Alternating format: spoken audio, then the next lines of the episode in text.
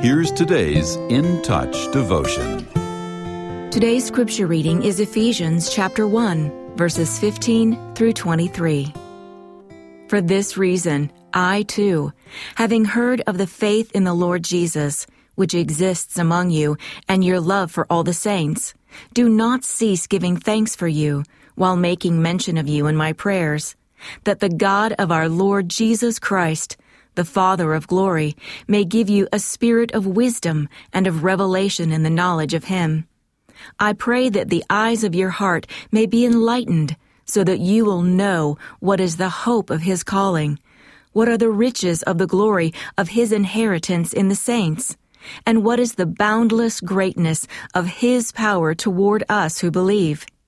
These are in accordance with the working of the strength of His might which he brought about in Christ, when he raised him from the dead and seated him at his right hand in the heavenly places, far above all rule and authority, and power and dominion, and every name that is named, not only in this age, but also in the one to come.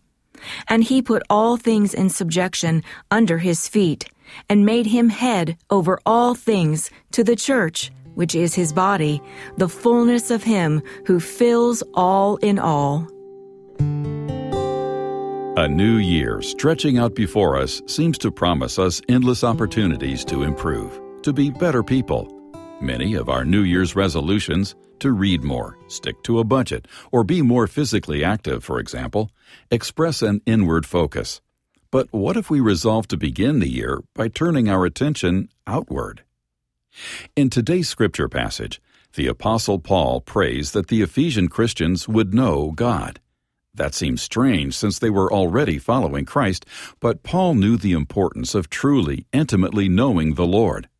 Much like Jesus prayed for his disciples in John 17, verse 3, that they may know you, the only true God, and Jesus Christ whom you have sent.